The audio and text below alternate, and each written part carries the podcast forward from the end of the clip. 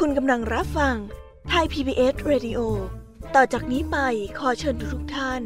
รับฟังรายการนิทานแสนสนุกสุดหรรษาที่รังสรรค์มาเพื่อน้องๆในรายการ Kids Hour ค่ะ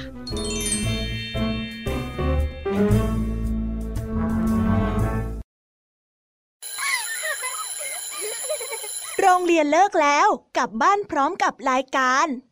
Kids Hoursโดยวัญญาชโย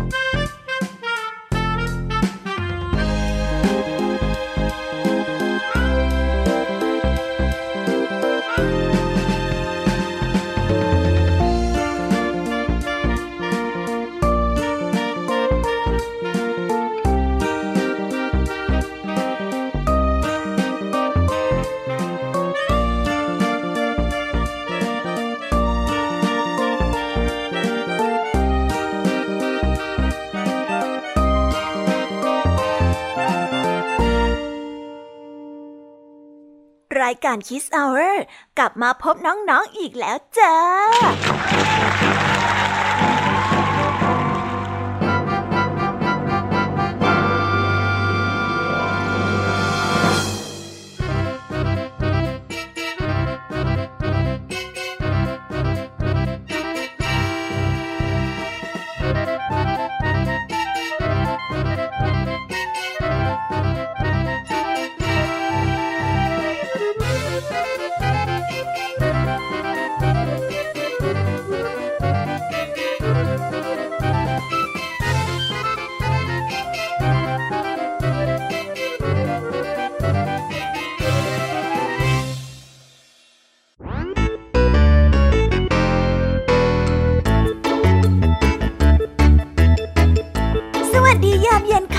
น้องที่น่ารักทุกๆคนรายการ Kids Hour กลับมาแล้วเป็นยังไงกันบ้างคิดถึงพี่ยามี่กับพ่องเพื่อนกันไหมเอ่ยเพิ่มแป๊บๆเนี่ยก็ได้หมดไปอีกวันหนึ่งแล้วนะคะวันนี้ไปเรียนกันมาเป็นยังไงกันบ้างสนุกกันไหมเอ่ยแต่พอถึงเวลาหลังเลิกเรียนแบบนี้นะคะก็ต้องมาผ่อนคลายกันหน่อยแล้วล่ะค่ะเด็กๆได้เวลาของการปลดปล่อยจินตนาการไปกับโลกแห่งนิทานกันแล้ววันนี้มีใครอยากเดากันไหมเอ่ยว่าพี่แยมมี่จะเตรียมนิทานเรื่องอะไรมาเล่าให้ฟังก่อนอื่นเลยเนี่ยเรามาเตรียมพร้อมกันก่อนเลยดีกว่าค่ะว่าวันนี้เนี่ยจะมีนิทานเรื่องอะไรมาเล่าให้กับพวกเราได้ฟังกันบ้างนิทานเรื่องแรกของวันนี้นะคะนั่นก็คือเรื่องปู่ปันแนที่เป็นเรื่องราวของคนที่มีอำนาจแต่ว่าชอบระรานคนอื่นไปทั่วแถมเก่ามากๆเพราะว่ามีราชาเป็นคนให้ท้ายดูดูดูดูดูดูน่ากลัวจริงๆเลยนะคะแล้วอย่างนี้เนี่ยใครจะมาจัดการได้ล่ะเนี่ยและอีกหนึ่งเรื่องของคุณครูไหวนั่นก็คือนิทานเรื่องยาผันข้อเหนียงเป็นเรื่องราวของคนที่ไม่พอใจในรูปร่างของตนเองจนคิดไปว่าจะปลิดชีวิตของตนเองทิ้ง มาดูกันสิคะว่าเขาจะหงุดหงิดอะไรขนาดนั้นกันเชียวไว้เราไปฟังพร้อมๆกันในนิทานของครูไหวใจดีกันนะคะส่วนพี่ยามีในวันนี้ค่ะได้มาพร้อมกับนิทานพื้นบ้านทางภาคเหนืออีกเช่นกันใครที่อยู่ทางภาคเหนือที่เคยได้ฟังแล้วก็ต้องอุบไว้ก่อนนะคะเดี๋ยวเพื่อนๆภาคอื่นๆรู้เอาเสมอแต่ถ้าหากว่ายังไม่เคยฟังก็มาฟังพร้อมกันให้จุใจกันไปเลยค่ะซึ่งวันนี้นะคะพี่แอมมี่ก็ได้เตรียมนิทานมาสามเรื่องนั่นก็คือนิทานเรื่องแมลงอัปลักษณ์งูน้ำและเกาะหนูเกาะแมวส่วนเรื่องราวจะเป็นยังไงนั้นคงต้องไปรอให้น้องๆติดตามไปพร้อมๆกันในช่วงพี่แอมมี่เล่าให้ฟังกันนะคะส่วนในช่วงนิทานสุภาษิตในวันนี้เจ้าจ้อยและก็ลุงทองดีได้เดินทางมาตลาดในตอนเช้าแล้วก็ได้ถึงคราวที่ลุงทองดีเป็นพระเอกเมื่อลุงทองดีได้เก็บกระเป๋าตังค์ได้และได้ทำความดีโดยไม่หวังผลตอบแทนให้เจ้าจ้อยได้ดูเป็นตัวอย่างเหมือนกับสำนวนไทยที่ว่าปิดทองหลังพระเรื่องราวจะเป็นยังไงนั้นต้องไปรอฟังพร้อมๆกันนะคะในช่วงนิทานสุภาษิตค่ะปิดท้ายกันด้วยนิทานเด็กดีนะคะที่วันนี้มาพร้อมกับนิทานเรื่องไก่แดงผจญสุนัขจิ้งจอกที่เป็นเรื่องราวของไก่จอมฉลาดที่แก้เผ็ดหมาป่าซะอยู่หมัดเลยทีเดียวส่วนเรื่องราวจะเป็นยังไงนั้นพี่เด็กดีฝากมาบอกว่าถ้าอยากรู้เนี่ยต้องไปรอฟังพร้อมๆกันในช่วงท้ายรายการนะน้องๆคงจะตื่นเต้นกันแล้วใช่ไหมล่ะคะอยากจะฟังนิทานกันมากๆแล้วใช่ไหมล่ะเอาเป็นว่าถ้าน้องๆพร้อมกันแล้วเนี่ยเราไปตะลุยโลกแห่งนิทานพร้อมๆกันเลย Let's go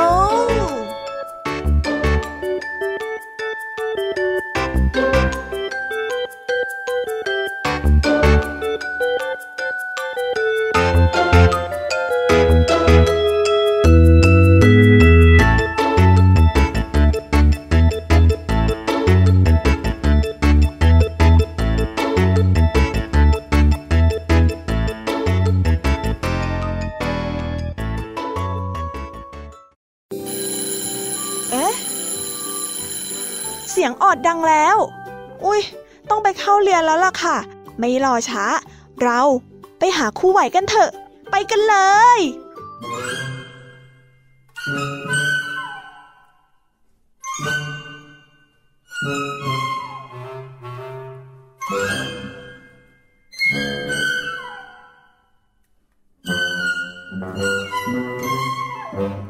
ครูไหวใจดี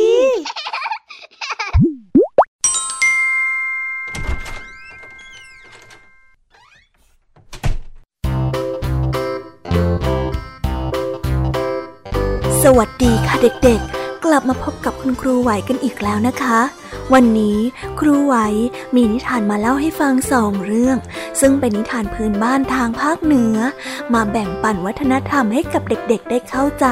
ในคติและความเชื่อกันนะคะนิทานเรื่องแรกของคุณครูไหวคือนิทานเรื่องปู่ปันแนเรื่องราวจะเป็นยังไงนั้นเราไปติดตามรับฟังพร้อมๆกันเลยค่ะ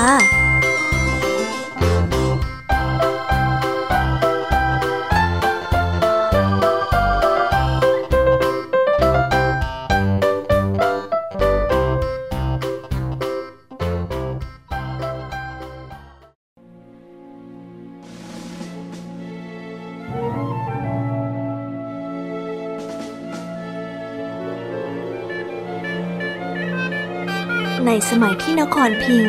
ยังมีเจ้าผู้ของนครอยู่ทุกสามปีเจ้าผู้ของนครจะต้องส่งต้นไม้เงินต้นไม้ทองไปเป็นบรรณาการที่เมืองกรุงเทพ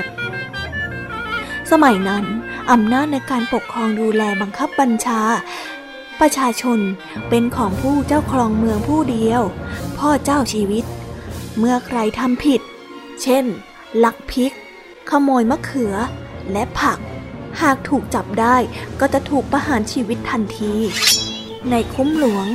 อันเป็นที่อยู่ของพระเจ้าชีวิตและตำรวจหลวงเฝ้ารักษาอยู่นอกจากนั้นยังมีศิลปินผู้ที่มีชื่อเสียงในการเป่าปี่อีกคนหนึ่งซึ่งคนทั่วๆไปเรียกกันว่าปู่ปันแนในกระบวนเป่าปี่ด้วยกันแล้วทั่วทั้งเมืองไม่มีใครเทียบฝีมือแกได้เลยไม่ว่าเพลงนั้นจะยากและก็จะยาวเท่าไหร่หากปู่ปันได้เป่าแล้วแกจะเป่าได้อย่างไพเราะเพราะพริ้ง เสียงปี่จะแจ้วเจ้ยติดต่อกันไม่ขาดเสียงเพราะแกสามารถระบายลมได้เคยมีการแข่งขันเป่าปี่อยู่ในเมืองอยู่หลายครั้งแต่ปรากฏว่าปู่ปันก็เอาชนะได้ตลอดด้วยเหตุนี้พ่อเจ้าชีวิตจึงแต่งตั้งให้ปู่ปันเป็นข้าราชสำนักแต่ว่าเพราะการเป็นศิลปินเอกเลยทำให้ปู่ปันแน่มักทำอะไรตามใจชอบพอว่างจากการดื่มสุรายิ่งดื่มก็ยิ่งเพลินเวลาเมาแกจะเอะอะชกต่อยทะเลาะวิวาทกับชาวบ้านแต่ชาวบ้านเกรงกลัวอำนาจของพ่อเจ้าจึงไม่กล้าเอาเรื่องการที่ปู่ปันปฏิบัติเช่นนี้บ่อยๆก็เลยเป็นนิสัยดังนั้นเวลาที่ปู่ปันเมาครั้งใดมักจะก่อเรื่องก่อราวขึ้นเสมอชาวบ้านบางคนทนไม่ได้ชาวบ้านบางคนทนไม่ได้ก็ได้นำความกราบทูลกล่าวโทษต่อพระเจ้าชีวิตพ่อเจ้าชีวิตลงโทษตักเตือนว่ากล่าวอยู่หลายครั้งหลายหนครั้นจะลงโทษรุนแรงลงไปก็สงสารการที่พ่อเจ้าปฏิบัติเช่นนี้ยิ่งทำให้ปู่ปันได้ใจและพยองตัวคิดว่าตนเองเป็นบุคคลสำคัญแม้แต่พ่อเจ้าก็ยังไม่กล้าลงโทษหนักจนกระทั่งวันหนึ่งปู่ปันเมาเหล้าเอะอะอาละวาดที่บ้านหนองคำและท้าทายชาวบ้านพอชาวบ้านเห็นปู่ปันเมาก็พากันหลบเข้าบ้านปิดประตูเงียบปู่ปันเห็นชาวบ้านเข้าบ้านก็รู้สึกไม่พอใจจึงเดินเปะปะไปทั่วกระทั่งพบก้อนอิฐข้างถนนปู่ปันก็ดีใจตรงเข้าไปที่ก้อนอิฐนั้นคว้าเอาก้อนอิฐมาขว้างไปยังหลังคาบ้านบริเวณใกล้เคียงทำให้บ้านเรือนของชาวบ้านเสียหายมากมายเมื่อปู่ปันขว้างจนพอใจแล้วก็กลับมาที่คุ้มหลวงเหมือนไม่มีเหตุอะไรแต่พอรุ่งเช้าชาวบ้านที่ได้รับความเสียหายก็นำความนี้ไปร้องเรียนต่อพ่อเจ้าชีวิตพ่อเจ้าชีวิตจึงได้ออกไปตรวจเหตุการณ์ที่เกิดขึ้นทันทีและเห็นว่าปู่ปันทำครั้งนี้เป็นความผิดครั้งใหญ่จึงได้สั่งให้นำตัวปู่ปันไปจองจำในคุกพอดีขณะนั้นทางแม่ฮ่องสอนและเชียงใหม่ได้ช่วยกันจับคนป่าคนหนึ่งชื่อว่าภัสกรในข้อกล่าวหาที่ว่าปล้นทรัพย์แล้วก็ฆ่าเจ้าของทรัพย์ตายพ่อเจ้าชีวิตจึงได้สั่งให้นำตัวไปประหารการที่จะนำใครไปประหารชีวิตจะต้องนำผู้นั้นออกไปประจานรอบๆเมืองจะต้องนำผู้นั้นไปประจานรอบๆเมืองให้ครบสามวันก่อนแล้วก็ได้เป่าประกาศไม่ให้ใครเอาเยี่ยงอย่างผู้ที่ถูกประหารจะถูกจองจำครบห้าประการคือเท้าไต่สวนเท้าติดขื่อไม้โซ่ล่ามคอคาใส่คอทับโซ่และมือทั้งสองสอดเข้าไปในคาไปตอดไปติดกับคือที่ทำด้วยไม้เขนนำผ้าสกอแห่ไปรอบเมือง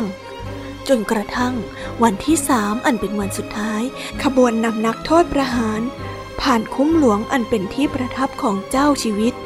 พ่อเจ้าชีวิตเห็นคนหมู่มากรู้สึกสงสัยจึงได้ถามข้าราชบริพารว่าเอนั่นชาวเมืองเขาดูอะไรกันหรือดูครึกครื้นเชียวข้าราชบริพารกราบทูลว่า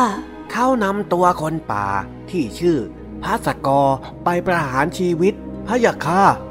บอกให้เขารอประเดี๋ยวหนึ่งนะเดี๋ยวข้าเดี๋ยวข้าจะขอฝากตาปันแนไปอีกคนช่วยจัดการมันทีเจ้าหลวงระลึกถึงปู่ปันแนได้ว่าเป็นผู้ประพฤติผิดโทษร้ายแรงสมควรที่จะลงโทษไม่ให้คนอื่นเอาเป็นเยี่ยงอย่างต่อไปพ่อเจ้าจึงได้บอกตำรวจว่าขบวนประหารได้นำผู้ต้องโทษทั้งสองไปประหารยังตำบลท่าวังตาลเมื่อประหารเสร็จแล้วก็นำความมากราบทูลให้ทรงทราบทุกประการเรื่องราวของปู่ปันแนศิลปินเป่าปี่ก็ได้อวสานลงด้วยอาญาของพระเจ้าชีวิตแม้ว่าพระองค์จะเสียดายสักเท่าไหร่ก็ตามแต่เมื่อผิดกฎหมายแล้วก็ต้องปฏิบัติไปอย่างเที่ยงธรรม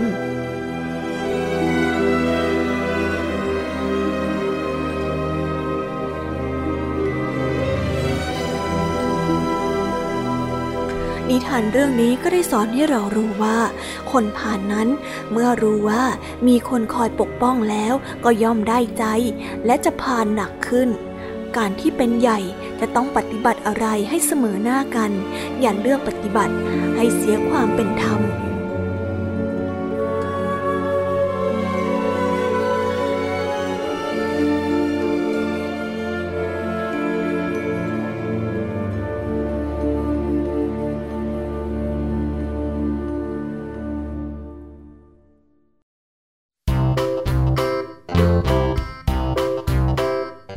ก็ได้จบกันไปแล้วนะคะสำหรับนิทานเรื่องแรกของคุณครูไหว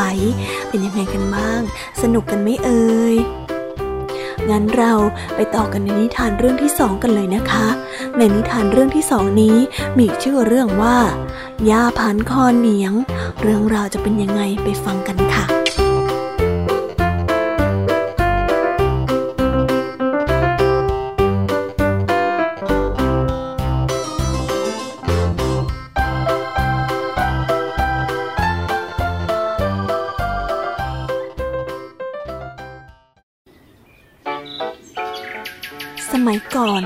ณหมู่บ้านที่ตั้งอยู่ในชนบทไกลออกไปจากเมืองหลวงชาวบ้านมีอาชีพทำไร่ทำนาหาของป่ามาขายหมู่บ้านแห่งนี้มีหญิงสาวรูปร่างอาภัพผู้หนึ่งนางไม่มีชายหนุ่มผู้ใดไปเที่ยวหาเลยเนื่องจากนางขอบพอกโตและก็ใหญ่น่าเกลียดชาวบ้านได้เรียกนางนี้ว่ายายตาคอเหนียง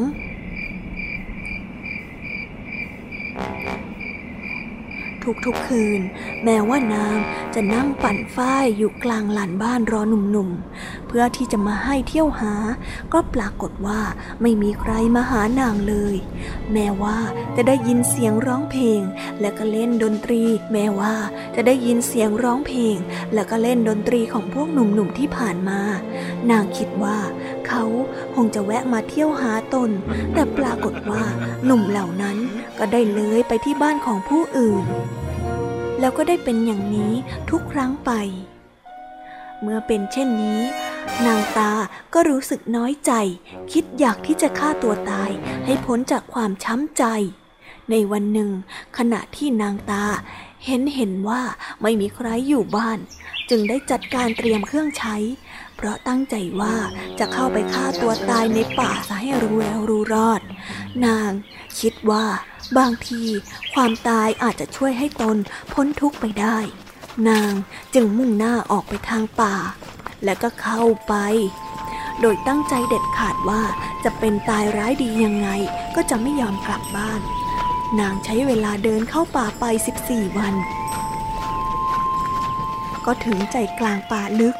ซึ่งนางก็ได้เลือกว่าที่นี่คงจะไม่มีใครตามมารบกวนนาง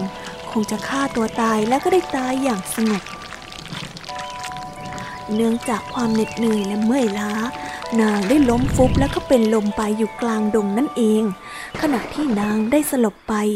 คืนวันนั้นเป็นคืนที่มีเหล่าผีป่าทั้งหลายประเตรียมยืมข้าวของเครื่องใช้ต่างๆเพื่อนำไปใช้ในการจัดงานเลี้ยงดูกันตามประเพณีของเมืองผีผีตนหนึ่งได้เดินเข้ามาเห็นคอพ่อของนางสาวตามันได้คิดในใจว่าเราอุตส่าห์ยืมหม้อแกงที่ไหนที่ไหนก็หาไม่ได้เพิ่งมาพบที่นี่ผีจึงได้ตรงไปแล้วก็คว้าคอพ่อของนางไปพร้อมกับพูดว่าแม่นางข้าขอยืมหม้อแกงหน่อยนะเสร็จธุระแล้วเดี๋ยวจะเอามาส่งให้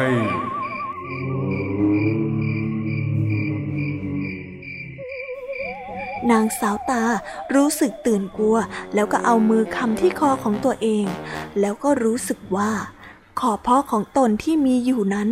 ขณะนี้ก็ได้หายสิ้นไปแล้วนางรู้สึกดีใจยิ่งนักแล้วก็ได้วิ่งกลับบ้าน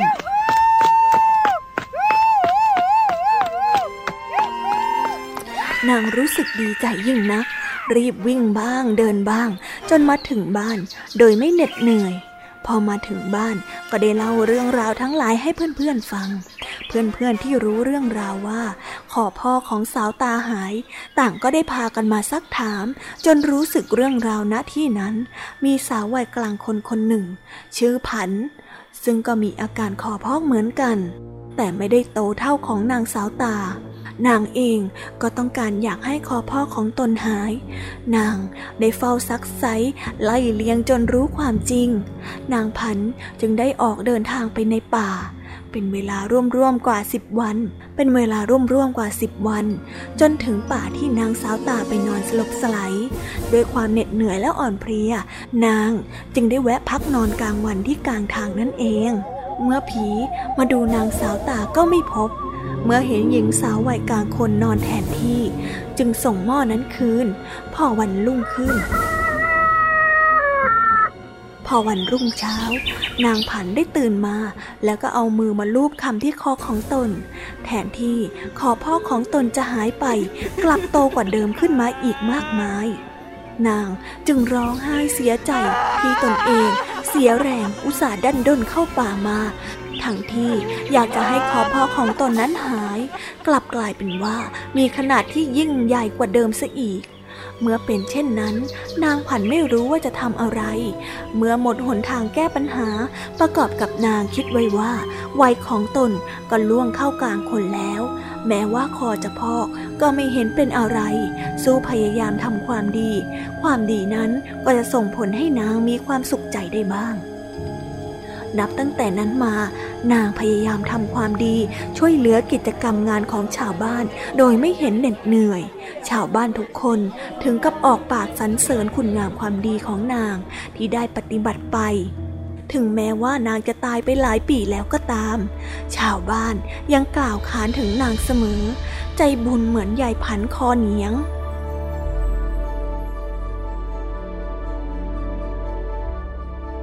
นิทานเรื่องนี้ก็ได้สอนให้เรารู้ว่าโชควาสนาของแต่ละคนนั้นไม่เหมือนกันแต่ทุกคนสามารถสร้างโชควาสนาให้ดีขึ้นให้มีมากขึ้นได้ด้วยตัวเราเองหากมีความตั้งใจจริง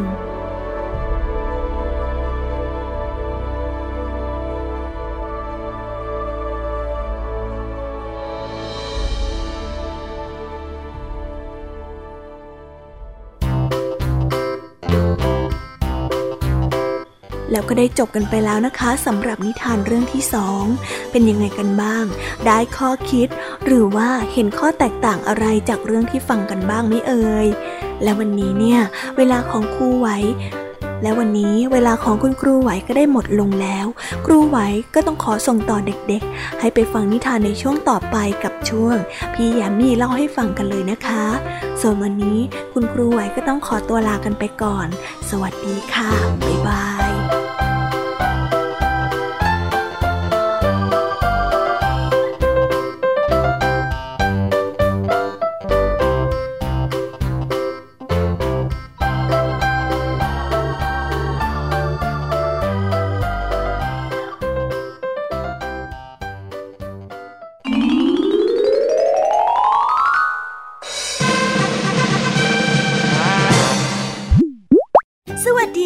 น้องๆสวัสดีอีกรอบกลับมาพบกับพี่ยามี่ในช่วงพี่ยามี่เล่าให้ฟังกันอีกแล้วอดใจรออยากที่จะเล่านิทานให้กับน้องๆฟังแทบไม่ไหวแล้วล่ะค่ะ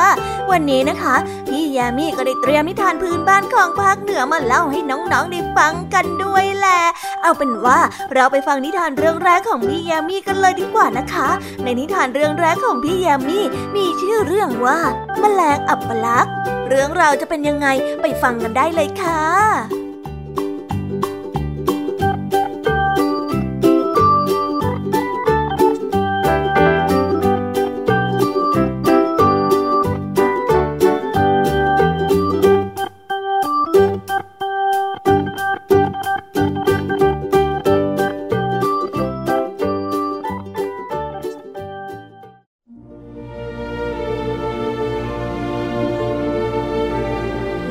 อันกว้างใหญ่แห่งหนึ่งมีต้นไม้ขึ้นอยู่อย่างหนาแน่นและมีเหล่าแมลงอาศัยอยู่ในป่าแห่งนี้มากมายหลายชนิดเช่นหญ้าแมลงปอลุงแมลงหวี่ปลาตะกะแตนพี่ทับ เป็นต้นแมลงทุกตัวต่างก็รักใคร่กันเหมือนพี่เหมือนน้องและก็ได้อยู่ร่วมกันอย่างมีความสุขแมลงทั้งหมดนี้ได้อยู่ในการปกครองของพระราชาผีเสื้อผู้สง่างามเพราะพระองค์มีปีกสีทองสง่าประกายส่องแสงแพรวๆและที่สำคัญพระราชาผีเสื้อมีของวิเศษอย่างหนึ่งที่ตกทอดจากบรรพบุรุษนั่นก็คือไม้ประกายเพชรซึ่งทำด้วยทองคำอันแท้อันมีอำนาจวิเศษสามารถเนรมิตสิ่งต่างๆได้ทุกอย่างตามที่พระราชประสงค์ของพระราชาผีเสื้อพระราชาผีเสื้อทรงมีพระสหายชื่อว่าแมลงเพชรเป็นผู้ที่มีความสามารถมากและก็มีความจงรักภักดีต่อพระราชาผีเสื้อแมลงเพชรมีรูปร่างเล็กปีกสีเงินบินได้สูงและก็รวดเร็วมากเป็นที่น่าเกรงขามของเหล่าแมลงอื่นๆยิ่งนักต่อมาพระราชาผีเสื้อได้มีคำสั่งลับเฉพาะกับแมลงเพชรพระสหายสนิทว่าแมลงเพชรข้าจะให้เจ้ายืมไม้เท้าประกายเพชรของข้าไปและข้าขอให้เจ้าช่วยดูแลแมลงทั้งหลายแทนข้าโดยมีข้อแม้ว่าห้ามนำไม้ประกายเพชรไปสร้างความเดือดร้อนแก่ผู้อื่นเป็นอันขาดเจ้าจำไว้ให้ดีนะแมลงเพชรก็ได้รับคำพร้อมกับให้สัญญาว่าเป็นพระมหากรุณาธิคุณพระพุทธเจ้าค่ะข้าพระพุทธเจ้าจะไม่ทำให้พระองค์ผิดหวังถ้าข้าพระพุทธเจ้าผิดสัญญาขอให้พระองค์ทรงลงโทษข้าพเจ้าได้เลยจากนั้นแมลงเพชรก็ได้ออกไปเที่ยวเยี่ยมเยียนแมลงอื่นๆพร้อมกับนำไม้เท้าประกายเพชรไปด้วยเสมอ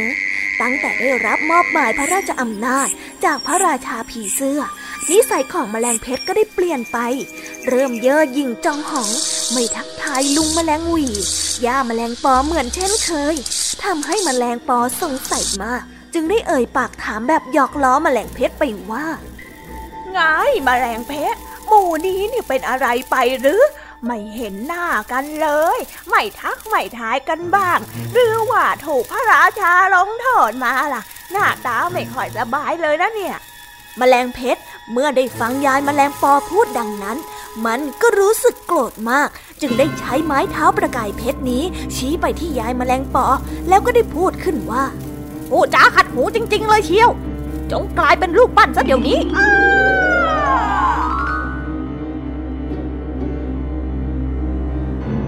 พอแมลงเพชรพูดขาดคำยายแมลงปอก็ได้กลายเป็นรูปปั้นทันทีฮ่าบังอาจมาพูดล้อเล่นกับข้าจึงต้องได้รับโทษเช่นนี้แหละแมลงเพชรพูดจาพางหัวเราะแก้มเยาะเย้ยนับตั้งแต่นั้นเป็นต้นมาก็มีรูปปั้นของแมลงต่างๆเพิ่มจำนวนขึ้นทุกวัน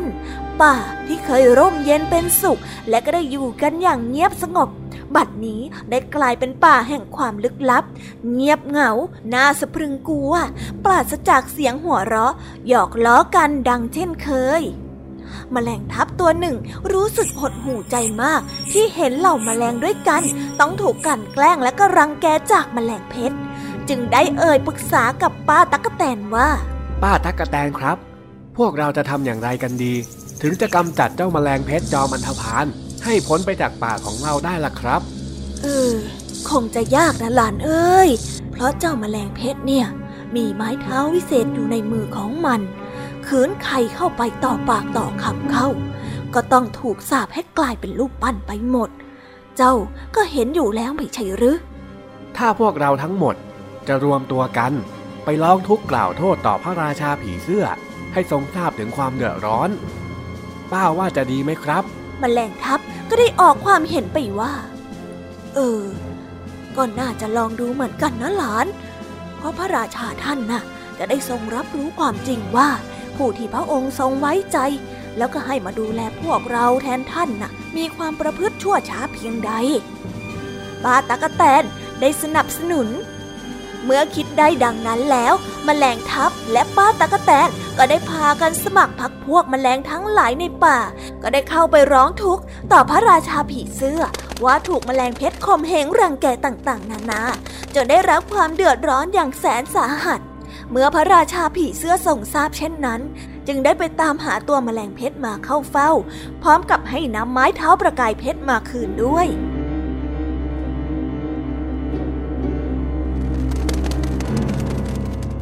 ว่าไงแมลงเพชร พวกแมลงทั้งหลายเขาได้มาร้องทุกข์กล่าวโทษเจ้าได้ข่มเหงรังแกพวกเขานี่เป็นความจริงใช่หรือไม่พระราชาผีเสื้อทรงถามแต่แมลงเพชรก็ได้ก้มหน้านิ่งไม่ตอบพระราชาจึงได้ตัดต่อไปว่านี่แสดงว่าเป็นจริงอย่างที่เขาฟ้องร้องมาใช่ไหมเจ้าถึงได้เอาแต่ก้มหน้านิ่งอยู่แบบนี้แต่แมลงเพชรกลับปฏิเสธว่าเออหาไม่ได้พระพุทธเจ้าค่ะเออคือคือค่ะพระพุทธเจ้าไม่เคยข่มเหงใครเลยพวกเขานั่นแหละที่มาข่มเหงรังแกกันเองแล้วก็โยนความผิดมาให้ข้าพระพุทธเจ้ายังจะมาทำปากแข็งอีกพวกแมลงต่างๆเขาจะมีปัญญาสาปให้แมลงด้วยกันกลายเป็นรูปปั้นได้ด้วยหรือก็มีแต่เจ้าเท่านั้นแหละที่มีไม้เท้าประกายเพชรของข้าเจ้ายอมรับมาซะดีๆก่อนที่ข้าจะโมโหไปมากกว่านี้แมลงเพชรพูดด้วยน้ำเสียงที่สั่นเครือข้าพระพุทธเจ้าขอขอยอมรับผิดแล้วพระพุทธเจ้าค่ะข้าคงยกโทษให้เจ้าไม่ได้หรอกเพราะเจ้าเคยให้สัญญากับข้าแล้วว่าจะไม่ใช้ไม้ประกายเพชรของข้าไปสร้างความเดือดร้อนให้กับผู้อื่นเจ้าไม่รักษาคำพูดอีกทั้งยังมีความเย่อหยิ่งลืมตัวเจ้าสมควรจะได้รับโทษอย่างหนักพระราชอาญาไม่พ้นกล้าพ้นกระหม่อมแล้วแต่พระองค์ทรงพิจารณาโทษเถิดพระพุทธเจ้าค่ะพระราชาผีเสื้อตรัสแล้วก็ได้ใช้ไม้เท้าประกายเพชรนี้ชี้ไปที่แมลงเพชรเอาล่ะข้าจะสาปให้เจ้ากลายเป็นแมลงที่น่าเกลียดมีรูปร่างอัปลักษณ์โดยให้ร่างของเจ้ามีสีดำบินได้ต่ำๆเพียงระยะใกล้ๆและมีกลิ่นตัวเหม็นสาบให้เป็นที่รังเกียจของคนทั่วไปเจ้าจงเป็นแมลงอัปลักษณ์ณบัดนี้เพียงแมลงเพชรก็ได้กลับกลายร่างเป็นแมลงที่อัปลักษณ์ตามที่คำสาปบอกทันทีเวลาที่มันไปไหนมาไหนจะถูกสัตว์อื่นๆพูดจาเยาะเย้ยถากถางและก็เรียกมันว่าแมลงถูกสาปมันรู้สึกอับอายเป็นที่สุดแต่ก็ต้องทนรับทุกข์ต่อไปในเวลาต่อมาชื่อของมันก็ได้ถูกเรียกให้สั้นลงว่าแมลงสาปนับตั้งแต่วันนั้นจนถึงทุกวันนี้แมลงต่างๆที่ถูกแมลงเพชรสาปให้เป็นรูปปั้นพระราชาผีเสื้อได้ใช้ไม้เท้าประกายเพชรนี้ชี้แล้วก็เสกให้กลายเป็นร่างเดิมทั้งหมดแมลงทั้งหลายต่างอยู่ร่วมกันในป่านั้นอย่างมีความสงบสุขนิทานเรื่องนี้ก็ได้สอนให้เรารู้ว่าเมื่อมีอำนาจอย่าหลงอำนาจใช้อำนาจในทางที่ผิดไปสร้างความทุกข์และความเดือดร้อนให้แก่ผู้อื่นเพราะในไม่ช้าตนเองก็จะได้รับผลกรรมที่ได้กระทำไว้ดังคำกล่าวที่ว่าให้ทุกข์แก่ท่านทุกข์นั้นถึงตัว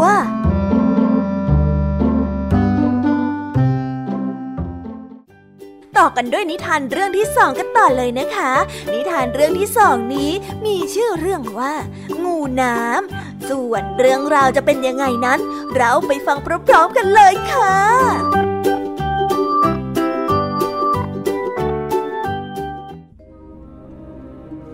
เขาได้เล่ากันว่าสมัยก่อนนั้นงูน้ำเป็นงูชนิดเดียวที่มีพิษแล้วก็มีพิษที่ร้ายแรงมากเพียงแค่กัดรอยเท้าของใครเข้าเจ้าของรอยเท้านั้นก็ถึงแก่ความตายอยู่มาวันหนึ่งงูน้ำได้ไปกัดชายคนหนึ่งซึ่งมีชื่อว่าอ้ายไม่ตายหลังจากนายอ้ายไม่ตายถูกงูน้ำกัดตายแล้วชาวบ้านก็ได้ลือกันไปทั่วว่างูน้ำกัดอ้ายไม่ตายซะแล้ว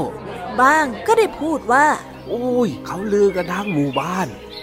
ว่างูน้ำกัดอ้ายไม่ตายซะแล้วเมื่องูน้ำรู้ข่าวนี้ก็เสียใจและเจ็บใจตนเองว่าพิษร้ายของตนเองเสื่อมถึงที่สุดแล้วเพราะแต่ก่อนนั้นเพียงแค่กัดรอยเท้าใครผู้นั้นก็ตายมาคราวนี้ก็ได้ถูกกัดที่เท้าจริงๆแต่กลับไม่ตายงูน้ำเกิดความน้อยใจเป็นอย่างมากจึงไปสำรอกพิษทิ้งทั้งหมดออกพิษที่สำรอกออกมานั้นไปติดอยู่ที่ต้นรังทางช้างรังทางไก่หมามุ้ยพวกงูชนิดอื่นๆพากันไปอมพิษนั้นไว้งูที่ไปถึงก่อนก็ได้แก่งูจงอางงูเห่างูกับปะเป็นต้นพวกนี้จึงมีพิษร้ายแรงส่วนงูชนิดอื่นๆและก็สัตว์อื่นๆที่ตามไปทีหลัง ก็ได้ลดพิษลงเรื่อยๆเช่นงูเขียวตะขาบส่วนต้นรังทางช้างรังทางไก่หมามุ้ยก็มีพิษเหลืออยู่บ้างใครที่ไปถูกเข้าก็ได้โดนพิษดังที่เป็นอยู่ตราบทุกวันนี้ในปัจจุบันงูน้ำจึงไม่มีพิษร้ายแรงนิทานเรื่องนี้ก็ได้สอนให้เรารู้ว่าคำร่ำลือต่างๆจะต้องคิดไตร่ตรองให้รอบคอบซะก่อนไม่คิดตัดสินอะไรด้วยความรีบร้อนเพราะการกระทำบางอย่างเมื่อผิดพลาดไปแล้วไม่มีโอกาสแก้ไขได้อีก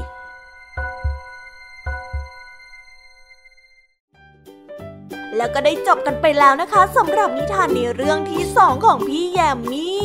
เป็นยังไงกันล่ะสนุกกันละสิใครจะไปรู้ล่ะคะว่างูน้ำเนี่ยเคยมีพิษที่ร้ายแรงมาก่อนขนาดนี้เห็นไหมล่ะคะถ้าไม่ฟังนิทานของพี่แยมมี่ในวันนี้เนี่ยก็ไม่รู้นะอ่าอ่าอ่าพี่แยมมี่รู้นะว่ายังไม่จุใจกันงั้นถ้ายังไม่จุใจแล้วก็เราไปต่อกันในนิทานเรื่องที่สามกันเลยนะคะในนิทานเรื่องที่สามนี้เป็นนิทานพื้นบ้านจากทางภาคใต้ที่มีชื่อเรื่องว่าเกาะหนูเกาะแมวเอเรื่องราวจะเป็นยังไงนะงั้นเราไปฟังกันเลยค่ะ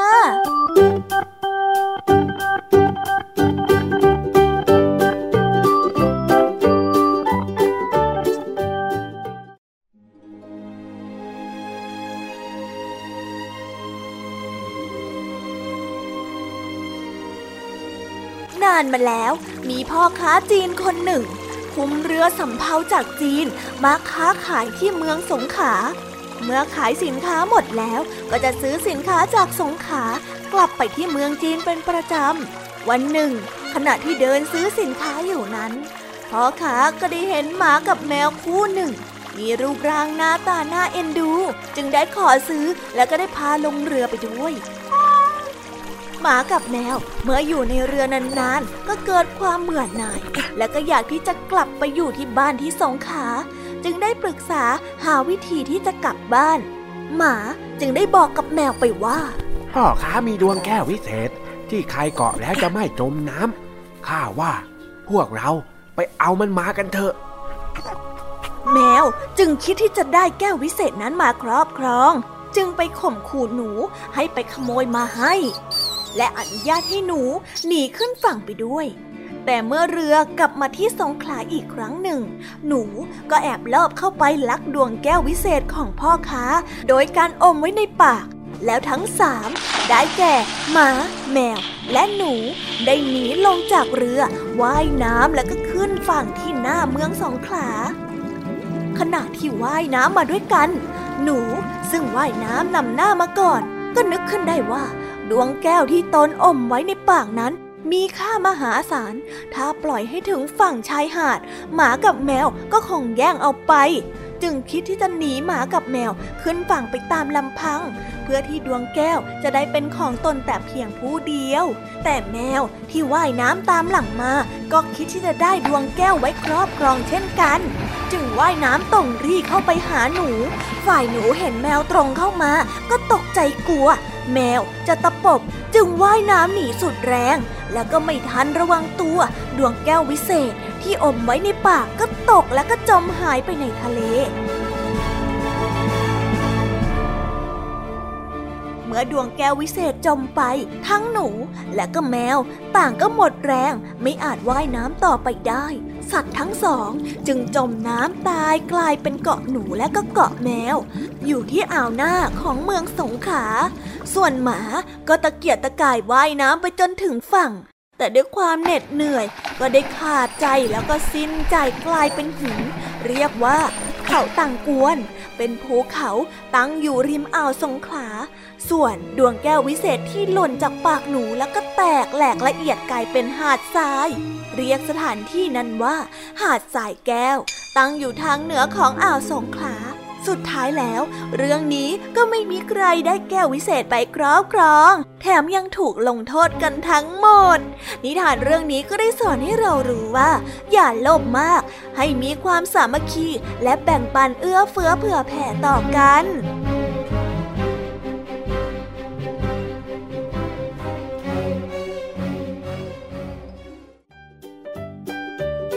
แล้วก็ได้จบกันไปแล้วนะคะสำหรับนิทานทั้งสามเรื่องของพี่แยมมี่เป็นยังไงกันบ้างฟังกันซะจุใจกันเลยละสิแต่ยังไม่หมดแต่เพียงเท่านี้นะคะพี่แยมมี่ก็ขอส่งต่อน้องๆให้ไปพบกับเจ้าจ้อยและก็ลุงทองดีกันในช่วงนิทานสุภาษิตกันเลยแต่ว่าตอนนี้เนี่ยพี่แยมมี่ก็ต้องขอตัวลาไปพักแป๊บหนึ่งนะคะเดี๋ยวกลับมาพบกันใหม่ในช่วงท้ายรายการค่ะตอนนี้ไปหาลุงทองดีกับเจ้าจ้อยกันเถอะไปกันเลย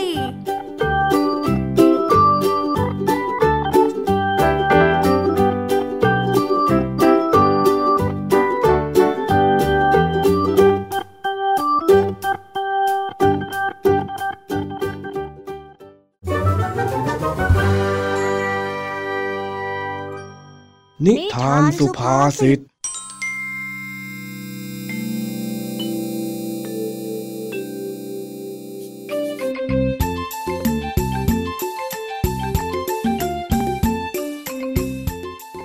ทองดีได้พาเจ้าจ้อยไปตลาดเพื่อหาซื้อของอ้าวเจ้าจ้อยอยากกินอะไรไหมล่ะไหนบอกลุงสิทำไมวันนี้ลุงทองดีใจดีจังเลยอ่ะก็ข้าเห็นว่าเองยังไม่ได้กินอะไรมานี่หว่าเอาจะเอาเอาเอาเอาเฮ้ยลุงทองดีเนี่ยนะรู้ใจจ้อยจริงๆเลยอ้าวไปไปอยากกินอะไรก็บอกมาเดี๋ยวข้าจะซื้อให้กินจากนั้นเจ้าจ้อยก็จูงมือลุงทองดีไปร้านขายขนมถ้วยร้านหนึ่งแล้วหันหน้ามาหาลุงทองดีด้วยสีหน้าที่อ่อนอ้อนลุงจ๋าจ้อยอยากกินขนมถ้วยจังเลยจะเอาเท่าไหร่บอกแม่ค้าไปสิแต่ก็ต้องต่อคิวก่อนอย่าไปแซงคนข้างหน้าเขาล่ะได้เลยจ้ะเย้ลุงทองดีใจดีที่สุดเลยสองลุงหลานยืนต่อแถวได้ไม่นานนักก็ถึงคิวของเจ้าจ้อยแม่ค้าจ๊ะเอาขนมถ้วยยี่สิบถ้วยเลยจ้ะโอ้โหเอาใหญ่เลยนะเองเนี่ยกินเยอะเดี๋ยวฟันผุนะเฮ้ยก็จ้อยอยากกินขนมนี้มานานแล้วนี่นะลุงให้หลานคนนี้ไม่ได้ล่ะจ๊ะอ้าวอ้าวเท่าไหร่กันล่ะถามแม่ค้าสิเดี๋ยวลุงควักตังค์ก่อนได้จ้ะ เท่าไหร่ล่ะจ๊ะแม่ค้าห้าสิบบาทจ้ะระหว่างที่ลุงทองดีกำลังก้มควักเงินเพื่อเอาเงินออกมาจ่ายค่าขนมถ้วยอยู่นั้นก็ได้เห็นกระเป๋าตังค์ตกอยู่ที่พื้นหน้าร้านขนมถ้วยลุงทองดีจึงได้หยิบกระเป๋าตังค์นั้นขึ้นมาลุงทองดีป้าเขาบอกว่าห้าสิบบาทอะจ้ะโอ้ไม่เห็นกันรู้เลยว่าลุงทองดีเปลี่ยนกระเป๋าตังค์ใหม่เฮ้ยใบนี้สวยๆนะเนี่ยลุงแอบซื้อไม่บอกจ้อยเลยนะเฮ้ยไม่ใช่โว้ยกระเป๋าตังค์ใครก็ไม่รู้ตกอยู่ตรงนี้เนี่ยข้าเพิ่งเก็บได้อ้าวหรอลุงแล้วทำไงอะลุงทองดี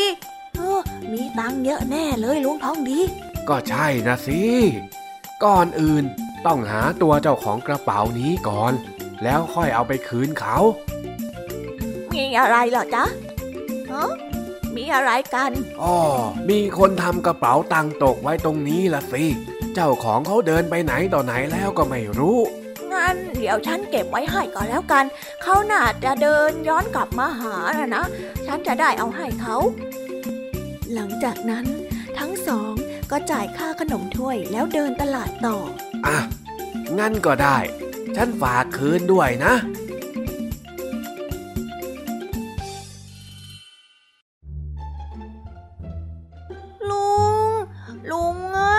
คิดอะไรอยู่เนี่ยลุงทองดีให้กระเป๋ากับแม่ค้าไปแล้วถ้าเขาขโมยตังค์ในกระเป๋าคนนั้นขึ้นมาจะทำยังไงอะโอ้ยไม่หรอกโน่นไงมีคนมาถามหากับแม่ค้าแล้วน่ะโอ้โหขอบคุณมากๆเลยนะครับป้าที่เก็บไว้ให้ผมเนี่ยไม่งั้นผมแย่แน่เลยมีแต่ของสำคัญสำคัญทั้งนั้นขอบคุณอีกทีนะครับอ๋อจ้าจ้าไม่เป็นไรคราวหลังก็เก็บไว้ให้ดีๆนะพ่อหนุ่มเออแล้วก็อย่าไปทำล่วงที่ไหนอีกล่ะเออไม่เป็นไรไม่เป็นไร นั่นนั่นนั่นลุงทองดีเห็นนั่นไหมนั่นลุงทองดีน่ะแทนที่พี่ชายคนนั้นเขาจะมาขอบคุณลุงของจ้อยแต่ดันมาขอบคุณแม่ค้าขนมถ้วยซะได้อ่ะแล้วลุงทองดีของจ้อยล่ะเออจ้อยไม่ยอมก็ช่างปะร้ายเจ้าจ้อยเขาได้กระเป๋าตังค์คืนก็ดีแล้วทำไมทำอย่างนั้นน่ะอย่างเงี้ยเขาเรียกว่าปิดทองหลังพระชัดๆเลยนะจ๊ะเฮ้ยนี่ข้าหูแว่วหรือว่าข้าฟังอะไรผิดไปกันแน่เหมือนข้าได้ยินเองพูดอะไรนะเมื่อกี้เนี้ยปิดทองหลังพระไงลุงก็ที่เขาที่เขาว่ากันว่าทำดีแล้วไม่มีใครเห็นไม่มีใครสนใจยังไงล่ะจ๊ะ เดี๋ยวนี้พัฒนาขึ้นแล้วนะเองเนี่ยถูกต้องแล้วคำว่าปิดทองหลังพระแปลว่าทำความดีแต่ไม่ได้รับการยกย่องเพราะไม่มีใครเห็นคุณค่าหรืออย่างที่เอ็งพูดมาเมื่อกี้นี้ก็ถูกว่าแต่เอ็งไปรู้คำนี้มาได้ยังไงกันเนี่ยก็ครูจ้อยที่สอนภาษาไทยเขาสอนมานี่ลุงเดี๋ยวจ้อยจะเล่านิทานให้ลุงทองดีฟังด้วยเพื่อเป็นการปลอบใจคนดีของจ้อยอ๋อมีนิทานซะด้วยอ้าวไหนไหนลองเล่าให้ข้าฟังหน่อยสิเล่าไปเดินไปนี่แหละได้จ้ะจ้อยจะเริ่มเล่าแล้วนะกาละครั้งหนึ่งมีชายชราคนหนึ่งเดินทางเข้ามาในตลาดแล้วก็ได้พบกับกระเป๋าเงินที่ตกอยู่แล้วเขาก็ได้เก็บกระเป๋าตังค์นั้นไว้เพื่อที่จะเอาไปคืนให้กับเจ้าของแต่ว่าเขาก็ได้ตัดสินใจทิ้งกระเป๋านั้นไว้กับแม่ค้าร้านที่กระเป๋าเงินนั้นตกอยู่พอเจ้าของของกระเป๋ามาพบเข้าชายคนนั้นต่างก็ขอบคุณแม่ค้ากันยกใหญ่ทั้งๆ ท, ที่แม่ค้าไม่ได้เป็นคนพบกระเป๋าตังค์แม้แต่น้อยทำดีแต่ไม่มีใครเห็นหรือไม่มีใครยกย่องเนี่ยนั่นคือเป็นที่มาของสำนวนไทยที่ว่าปิดทองหลังพระยังไงล่ะก็เหมือนกับคนที่ไปยืนแปะแผ่นทองอยู่หลังพระนั่นแหละลุงถึงแม้ว่าจะทำดีเท่าไหร่ก็ไม่มีใครเห็นแม่เจ้าจ้อยนี่เอ็งเล่านิทานปลอบใจข้าจริงๆใช่ไหมมันเหมือนเอ็งตอกย้ำข้ายังไงก็ไม่รู้แต่ว่าที่เอ็งเล่ามาเมื่อกี้นี้ก็ถูกต้องเลยนะใช้ได้ใช้ได้เฮ้ยพูดแล้วจ้อยยังเจ็บใจไม่หายเลยอ่ะครั้งหน้าจะไม่มาซื้อขนมถ้วยร้านนี้แล้วเอานะไปกลับบ้านกันได้ของครบแล้วถ้ายังไม่เลิกหน้าบูดเดี๋ยวข้าจะขโมยขนมถ้วยในมือเอ็งไปกินให้หมดเลยแล้วก็จะไม่แบ่งเองด้วยอ่ะไม่เอานี่ของจ้อยนะโอ้ยปะปะปะกลับก็ได้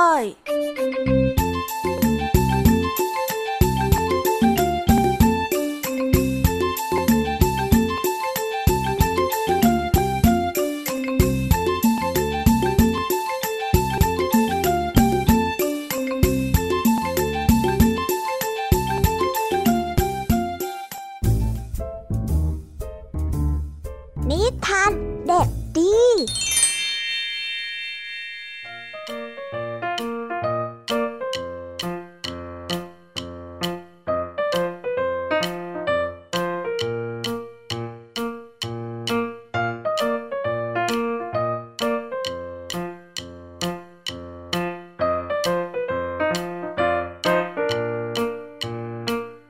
สวัสดีครับน้องๆพี่เด็กดีกลับมาแล้วกลับมาพบกันอีกเช่นเคยนะครับกับนิทานสนุกๆในช่วงท้ายรายการแบบนี้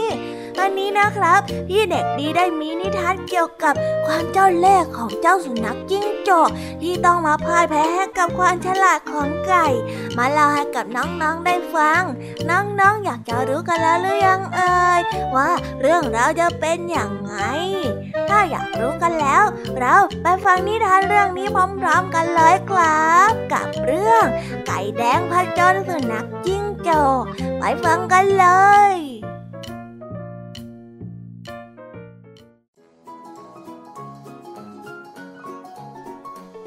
กันละครั้งหนึ่งนานมาแล้วมีแม่ไก่อยู่ตัวหนึ่งมันอาศัยอยู่ในกระท่อมในป่าลึกแม่ไก่มีเพื่อนมากมายทั้งคุณนกฮูกกระรอกน้อยคุณกระต่ายจะมีแต่ก็เจ้าสุนัขจิ้งจอกเจ้าเล่ห์เท่านั้นที่จะคอยเฝ้าทำร้ายแม่ไก่อยู่ตลอดเวลาเพราะมันจะหวังจับกินแม่ไก่เป็นอาหารวันหนึ่งแม่ไก่ก็ได้ไปทำธุระข้างนอกหมาจิ้งจอกเดินมาเห็นจึงได้พูดกับตนเองว่าเป็นโอกาสดีจริงๆเลยแม่ไก่ไม่อยู่แถมยังลืมปิดประตูไว้อีกเดี๋ยวเราแอบเข้าไปข้างในดีกว่าเมื่อไก่ได้กลับเข้าบ้านเพื่อที่จะทำกับข้าวกินหมาจิ้งจอกก็ปรากฏตัวขึ้นนี่เจ้าหมาจิ้งจอกเข้ามาในบ้านฉันได้ยังไงฮะออกไปเดี๋ยวนี้นะข้าอุตส่าห์เฝ้ารอแม่ไก่มาตั้งนานแล้วข้าไม่มีทางออกไปไหนหรอกนอกจากจะให้ข้าจับเจ้ากินซะก่อนว่าแล้วเจ้าหมาจิ้งจอกก็วิ่งไล่จับแม่ไก่แม่ไก่ว่องไวมากตามยังไงสุนัขจิ้งจอกก็จับแม่ไก่ไม่ได้จนแล้วจนเล่าแม่ไก่ก็ได้ตกลงมาจากหลังตู้สุนัขจิ้งจอกจึงได้ตะคุบเข้าจับใส่ถุงที่เตรียมมาแล้วก็แบกเดินออกไปที่บ้านของมัน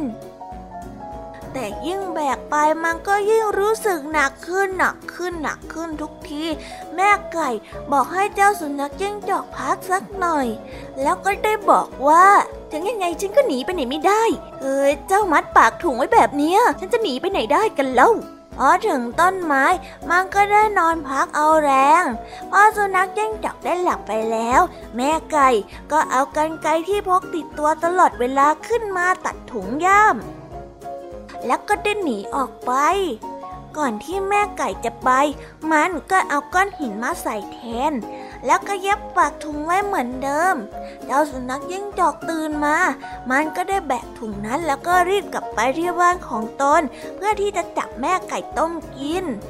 โดยที่ไม่รู้ว่าในถุงนั้นมีก้อนหินอยู่แทนพอถึงบ้านมันมันก็ได้เอาหม้อมาต้มน้ำร้อนด้วยความที่มันหิวมากมันไม่ทันได้ดูว่าในถุงย่ามนั้นไม่มีแม่ไก่อยู่แล้วมีแต่ก้อนหินก้อนใหญ่อยู่แทนมันก็ได้เปิดถุงย่ามแล้วก็เทลงไปในหม้อทำให้หม้อนั้นพลิกคว่ำลงมาจากเตาไฟน้ำร้อนที่เดือดพล่านก็ได้รดตัวมันสุนัขจิ้งจอกก็เลยได้วิ่งหนีไปที่ลำธารมันได้กระโดดลงไปในน้ำอย่างรวดเร็วเพราะความร้อนตั้งแต่นั้นมามันก็กลัวความฉลาดของแม่ไก่มันไม่คิดที่จะจับแม่ไก่กินอีกเลยเพราะมันรู้ว่าให้ทุกข์แก่ท่านทุกข์นั้นถึงตัวนิทานเรื่องนี้ก็ได้สอนให้เรารู้ว่าคนฉลาดแล้วมีไหวพริบมักจะเอาตัวรอดในสถานการณ์และคนที่คิดจะทำร้ายคนอื่นสุดท้ายก็จะได้รับผลกรรมนั้นตามสนองก็จบไปแล้วนะครับสำหรับนิทานของพี่เด็กดีนะ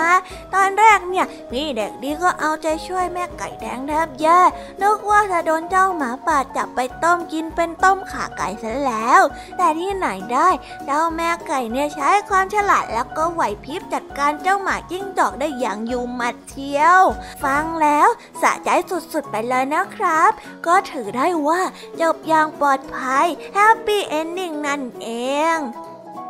แต่เจ้าสุนัขจิ้งจอกนี่สิครับสงสัยจะต้องทำแผลยาวเลยแล้วก็คงไม่กล้าที่จะมาห้าวกับแม่ไก่อีกแล้ววันนี้เวลาของพี่เด็กดีก็ได้หมดลงไปแล้วเอาไว้เรามาพบกันใหม่ในครั้งหน้านะสำหรับวันนี้พี่เด็กดีก็ต้องขอตัวลากันไปก่อนนะครับบ๊ายบายครับ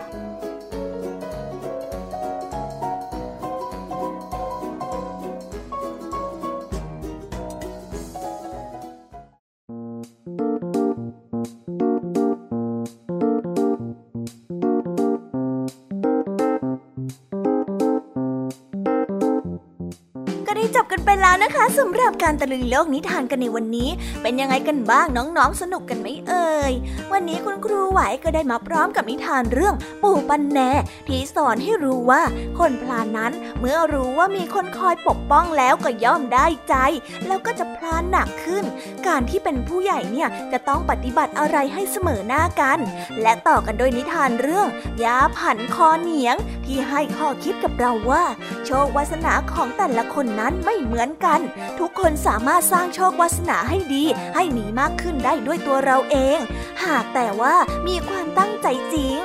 ส่วนพี่แยมมี่มากับนิทานสามเรื่องนั่นก็คือนิทานเรื่องแมลงอัปลักษ์ที่ให้ข้อคิดกับเราว่าเมื่อมีอำนาจก็อย่าเหลิงอำนาจใช้อำนาจไปในทางที่ผิดไปสร้างความทุกข์ความเดือดร้อนให้แก่ผู้อื่นเพราะไหนไม่ช้าตนเองก็จะต้องได้รับผลกรรมที่ได้กระทำไว้ดังคำกล่าวที่ว่าให้ทุกข์แก่ท่านทุกข์นั้นถึงตัวต่อกันด้วยนิทานเรื่องงูน้ำมาให้ข้อคิดกับเราที่ว่าการได้ยินคำร่ำลือต่างๆจะต้องคิดไตร่ตรองให้รอบคอบซะก่อนไม่คิดตัดสินใจอะไรด้วยความรีบร้อนเพราะการกระทำบางอย่างเมื่อผิดพลาดไปแล้วไม่มีโอกาสแก้ไขได้อีกและอีกเรื่องของพี่แยมมี่คือเรื่องเกาะหนูเกาะแมวที่สอนให้เรารู้ว่าอย่าโลภมากให้มีความสามัคคีและแบ่งปันเอื้อเฟื้อต่อกัน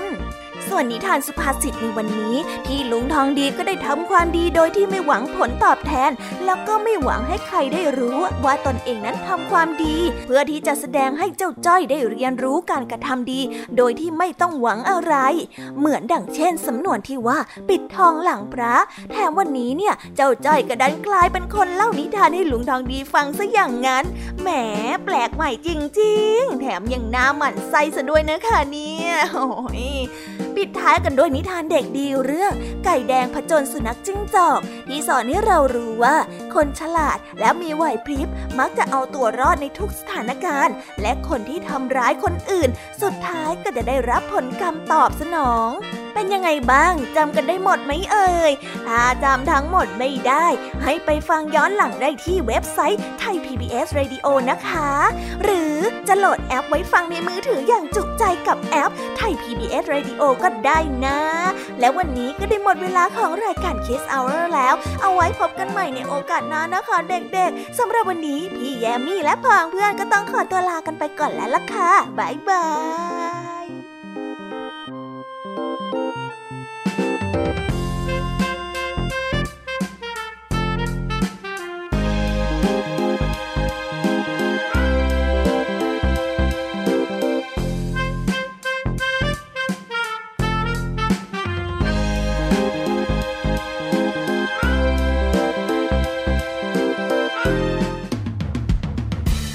รับฟังรายการย้อนหลังได้ที่เว็บไซต์และแอปพลิเคชัน Thai พี บี เอส Radio Thai พี บี เอส Radio วิทยุข่าวสารสาระเพื่อสาธารณะและสังคม